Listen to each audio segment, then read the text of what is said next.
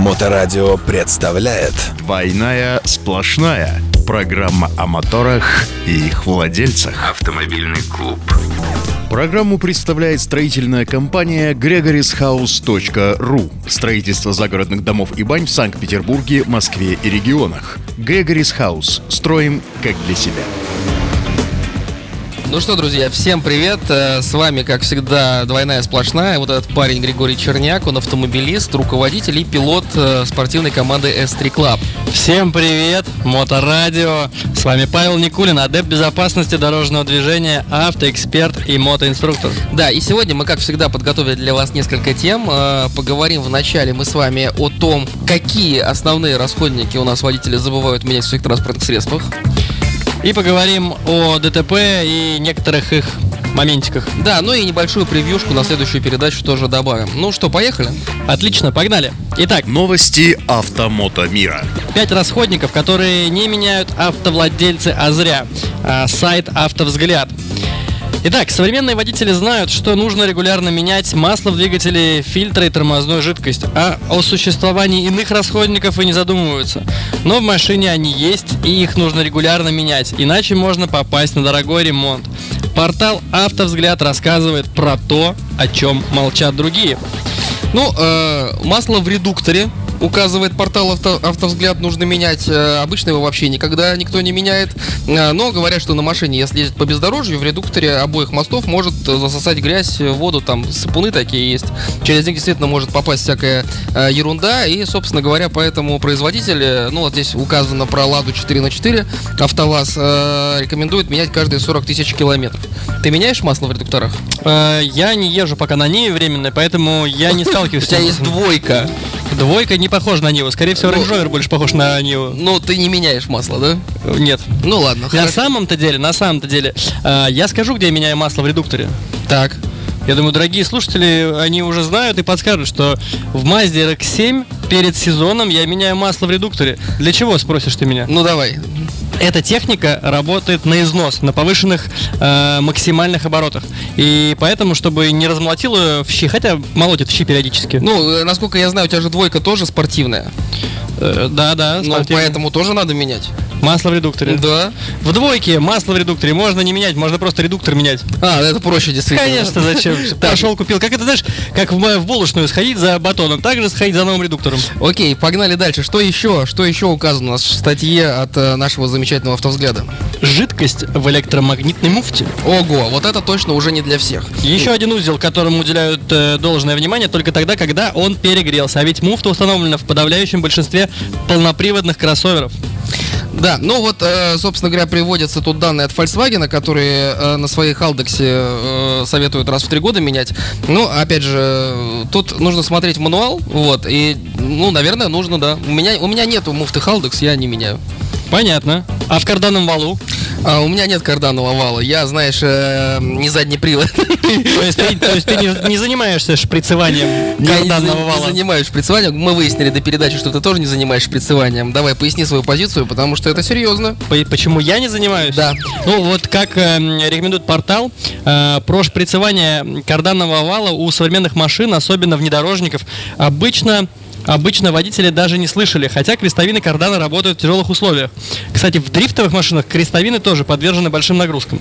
Шприцевание, то есть смазку, мастера проводят через каждые 15 тысяч километров. То есть это, в принципе, стандартное ТО. А если авто постоянно выезжает на бездорожье, то через 7 тысяч километров. Двойная сплошная. Скажи, пожалуйста, а вот в дрифтовых машинах как какие-то специальные используются э, карданы? То есть, ну, не базовые, наверное, да, не заводские? По-разному, там- по-разному, по-разному. В- зависит на самом деле от э, финансирования данной истории. Мгм, понятно. У кого сколько денег, короче говоря, ну, да? по-простому, да, по-простому, да. Здесь тоже, опять же, такой момент, что это, в принципе, все отчасти расходный материал. У кого-то это может каким-то чудом, у кого-то это ходит э, годами. При максимальных нагрузках, а у кого-то бывает там новая запчасть, да, ты выезжаешь, она там бам, третья передача в полу, и она как бы при перекладке у тебя разваливается какая-нибудь история. Бывает, это Ну, на самом деле, что касается кардана, крестовины и так далее, если машина тяжелая, допустим, какой-то действительно большой внедорожник, лучше про это не забывать, потому что это еще и стоит денег. То есть, если там на Ниву, наверное, это не очень дорого стоит, мне кажется, да, то на какой-то большой внедорожник, типа там от, от Mitsubishi, допустим, это может стоить прям приличных денег. Особенно Mitsubishi, у них запчасти вообще очень-очень дорогие. Что еще? Что еще приводит нам автовзгляд? Масло в раздаточной коробке. Интервал замены масла в раздатке у каждого производителя свой. Например, Hyundai рекомендует замену через 120 тысяч километров, а Чингенг через 60 тысяч километров. Чанган. Чанганг? Чанган, наверное, я не знаю. Чанган. Окей, через 60 Просто тысяч. Павла с китайским получше, чем...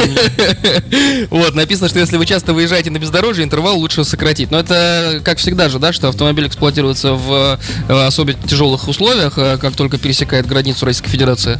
Вот, поэтому, поэтому все ТО мы делаем, мы делаем чаще. Так, ну и что еще там напоследок? Конечно же, то, что реально, вот, вот я думаю, эту позицию э, часть автолюбителей уделяет ей внимание. Это высоковольтные провода. Если не дизель. Ну, если у тебя не трамблер, Ну, окей, так, так, ну, вот есть же трамблер на автомобиле. продолжай. Как правило, срок службы проводов э, 8 лет.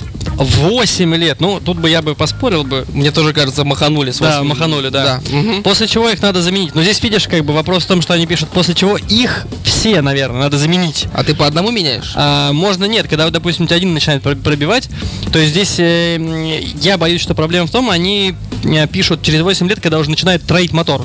Когда у тебя пробивает настолько, что мотор троит. Ну да, написано даже в сырую погоду часто глохнешь, э, собственно говоря, пора менять провода. С этим тяжело не согласиться. Мгм. Слушай, ну на этом все, я так понимаю, по этому списку. Но вот э, я действительно согласен с э, людьми, которые тут вот в комментариях понаписали к этой статье своих отзывов. И первый комментарий, вот я прям полностью согласен. Лучше бы написали про замену тормозной охлаждающей жидкости. Да, потому что вот с карданами, с э, муфтами, это все как бы такая история, это ну, не для всех. А вот тормозная охлаждающая жидкость это для всех. Вот э, ты же в курсе, что надо менять тормозную жидкость? Ты ее Конечно, меняешь? Конечно. Как часто? Ну, на гражданской машине никогда. Автоклуб на Моторадио. На боевой меняю каждый сезон. А как часто нужно на гражданском? Вот Не не то, и то, и то, ты знаешь, у нас тут недавно с- в команде встал вопрос. А, у нас там был спонсор, э, который жидкости предоставлял, и мы с парнями обсуждаем, ну, э, вопрос такой, будешь менять тормозную жидкость? Он такой, а зачем, мне нормально все? Типа тормозит же? Ты тормозишь же, да зачем ее менять? Поэтому я вообще скажу, тормозная жидкость. Что Э, это? Это, так- это где омывайка рядом там? Ну, типа как того. На, на самом деле ее надо менять. И ходят такие слухи, что менять ее лучше раз где-то года в три примерно. Вот. Но на самом деле э, на сервисе могут спокойно замерить вам тормозную жидкость. Не по уровню, я имею в виду, а по характеристикам.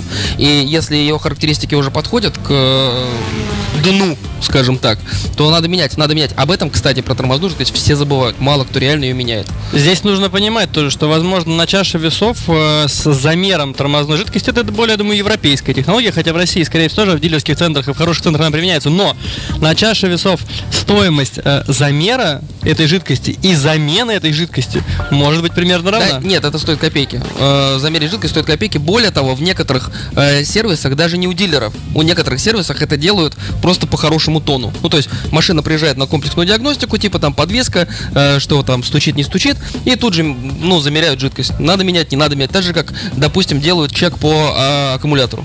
Когда сервисмен видит, что аккумулятор уже не первой свежести, сразу чекают аккумулятор, смотрят остаточную емкость и, э, соответственно, водителю, водителю, владельцу говорят, с вас еще 5 тысяч Мне рублей». кажется, к сожалению, в нашей стране это делается не как хороший тон, а как хороший маркетинговый ход.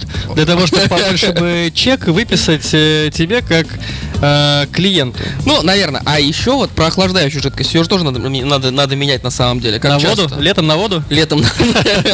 Ну, те времена прошли уже. Кстати, у меня вот... э, Ну, не- прошли. У меня дед э, ездил реально с водой. У него был Москвич 412, ездил с водой. И зимой Он просто не ездил. Нет, он сливал. Ну, иногда приходилось ездить, он реально сливал, там такой краник. Да, да, Он сливал, да, а, с утра приходил э, с теплой водой из дома и заливал нормально, это было как бы типа в порядке вещей. На самом деле надо менять охлаждающую жидкость, э, тоже примерно в тот же самый, э, ну хотя бы там 3-5 лет, но у нас чаще остального меняют э, охлаждающую жидкость при э, сопутствующем ремонте. Это что у нас там, типа замена помпы, да? Да, Замена радиаторов. э, Замена мотора. Замена мотора, да-да-да. Обычно все равно меняется. Да, безусловно, есть на самом деле такие вещи, в которые люди не лазят, не думают даже об этом, но лучше, конечно, это для обслуживания делать. Лучше делать. Здесь можно лайфхак запихну. Давай. Автоновости. Если вы чувствуете вдруг, что у вас начинает подпинываться коробка, то первым делом не обязательно нужно менять коробку, а может быть сделать частичную или полную замену масла коробки. Да, это такой базовый лайфхак, он даже не очень лайфхак, это просто подход э, такой механиков, он достаточно базовый. Начинаем с замены масла. В этом, собственно говоря, и, кстати, масло лучше менять э, по литру. Ну, не сразу все сливать. Ну, называется. Да, да, да, литр слил, литр залил свежий, литр слил, литр залил свежий. Это для того, чтобы вся гадость не осела сразу э, вниз. Чтобы стружка равномерно у вас там. Да, да, да, да, да, да, да. Не будем, э, не будем заморачивать голову слушателям техническими моментами, поэтому я думаю, что погнали дальше.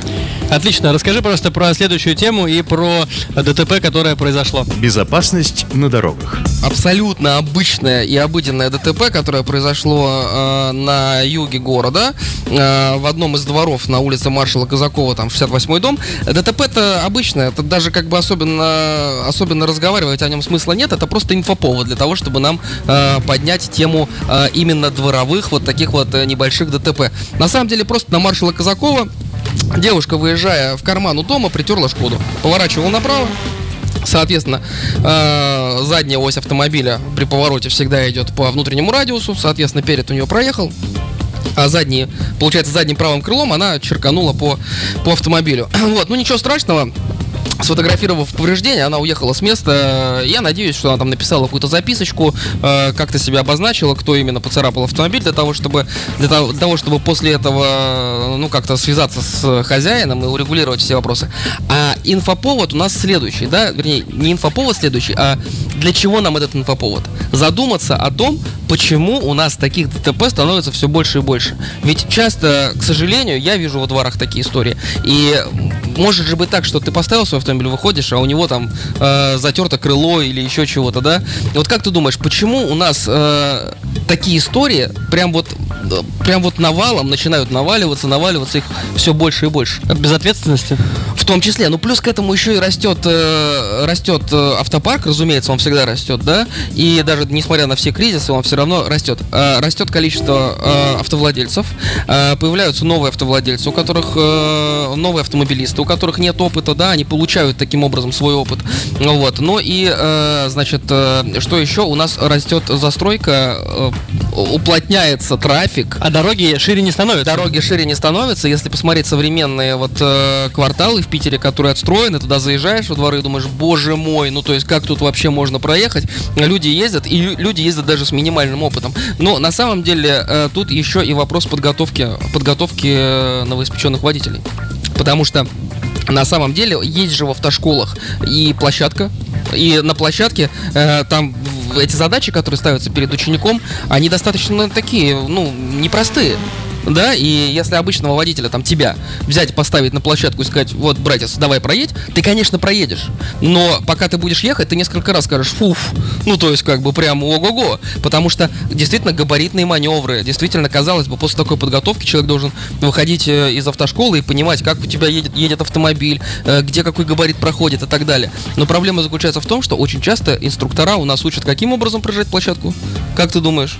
Ну, чайку попьем. Нет, я не про это. Я понимаю, что тебе лишь бы чайку попить.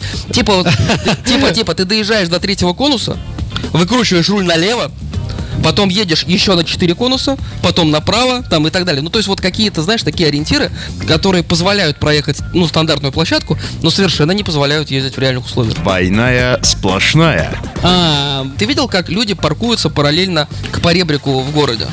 Да? Ну, видел, да. Но это иногда ты стоишь и думаешь, боже мой, вот о чем ты думаешь, куда ты едешь, куда ты смотришь. Именно начинающие водители. Мгм. А все потому, что они привыкли смотреть э, на конусы. Они Мгм. привыкли так, значит, я выкручиваю руль направо, смотрю в левое зеркало, так, третий конус вижу, останавливаюсь, ставлю руль прямо, полметра назад, но это не работает в э, реальных условиях. Вот, поэтому, э, к сожалению, подготовка оставляет желать лучшего. Я желаю всем инструкторам, кто э, занимается подготовкой водителя, обращать на это внимание, не давать, э, значит, вот такие инструкции, когда ты к э, каким-то ориентирам, именно к площадочным ориентирам привязываешь, катать людей в условиях реального города, я знаю как инструктор, что это, ну, это стрёмно. Когда ты сидишь с учеником и в условиях реального города говоришь, ну, а теперь мы паркуемся назад параллельно бордюру, как бы ты понимаешь, тебя здесь машина, тут машина, с левой стороны, значит, по полосам едут автомобили, а ты же, когда едешь назад и направо, у тебя морда немножко вылезает, да? И, ну, это, это стрёмно, но это нужно, это во благо всех нас, вот, потому что в следующий раз там может стоять твой автомобиль, да? Поэтому я призываю всех инструкторов э, уходить от такой схемочной части обучения и призываю всех учеников э, тоже не забывать про то, что фишек нигде не будет, будут реальные автомобили. К сожалению, да, и реальные люди. И реальные люди, что самое главное. Да, ладно, фиг с ними с автомобилями, а вот люди, а вот люди реальные. А, как думаешь, насколько правильно вообще поступила вот эта вот девушка из нашей новости, которая сфотографировала все, что получилось, да, и уехала? Насколько она правильно поступила с точки зрения административного кодекса? Что, что, что ей надо было сделать и что она не сделала? Записочку. Ну, за- мы не знаем, может быть, записочку она Вызвать поставила. сотрудников полиции. А ты бы как поступил на ее месте? Если я рядом бы сидел бы, Не, ну вот если бы позвонил бы за нее, дал бы ей телефон, 112, здравствуйте, тут произошло приключение. Там смотри, э, вы со двора, да, на, на полосу, она закрывает карман. Ты представляешь, сколько было, было бы приключений с утра, когда она перекрыла полностью выезд из кармана? Я думаю, что ее бы на руках бы вынесли через полчаса просто, если бы она там продолжила стоять. Как ты думаешь? Ну, насчет на руках я не знаю, насколько она прекрасна, как бы выносили бы ее или нет, и, как говорится, как бы это делали. Ага. Вот, но здесь на самом деле разные есть варианты. Первостепенно, да, в полицию. Да, ну позвонить можно было, может быть она и позвонила, кстати, мы не знаем, вот. Но в целом сфотографировать э, место происшествия, все обстоятельства тоже правильно, потому что потом будет будет что, собственно говоря, показать, если что. Вот, ну а вообще такая превьюшка, да, э, разбирать э, то, что необходимо делать при ДТП. Как себя вести, э, мы предполагаем на нашей следующей встрече. Вот, поэтому э, по возможности пишите нам в личку в соцсети. Григорий Черняк, он же в Инстаграм Грегорис S3. Э, Я Павел Никулин в Инстаграм Драйв, нижнее подчеркивание Ник. Вот, э, пишите свои, собственно, свой опыт, свои предположения, может быть, свои советы. И не забудьте, пожалуйста, поставить себе обязательно напоминание будильник на следующую неделю. Обязательно на передачу попасть, послушать, потому что мы расскажем вкратце для всех совершенно по-простому на пальцах. Если случилось ДТП, можно делать европротокол или нельзя? Какие есть варианты административного наказания? И вкратце, просто по-простому, перед Новым годом, в преддверии Дня жестянщика, расскажем о том, что лучше делать, чего бояться, а чего бояться не стоит. Не пропустите на моторадио, больше нигде не будет, только да, там. Да, ну и добавлю, что мы еще расскажем о том, что делать на самом месте происшествия, потому что не забывайте, что у нас огромное количество ДТП э, повторных происходит после случившегося ДТП, повторный наезд на уже ДТП это большая проблема, и нужно правильно огораживать место происшествия и понимать, что ты вообще делаешь. На сегодня И Сегодня все. В Отлично. принципе, да. Как, собственно говоря, с вами был Григорий Черняк, э, автомобилист и руководитель Стрик Лаб. Павел Никулин, адепт безопасности дорожного движения, автоэксперт и мотоинструктор. Пока! Двойная сплошная. Программа о моторах и их владельцах.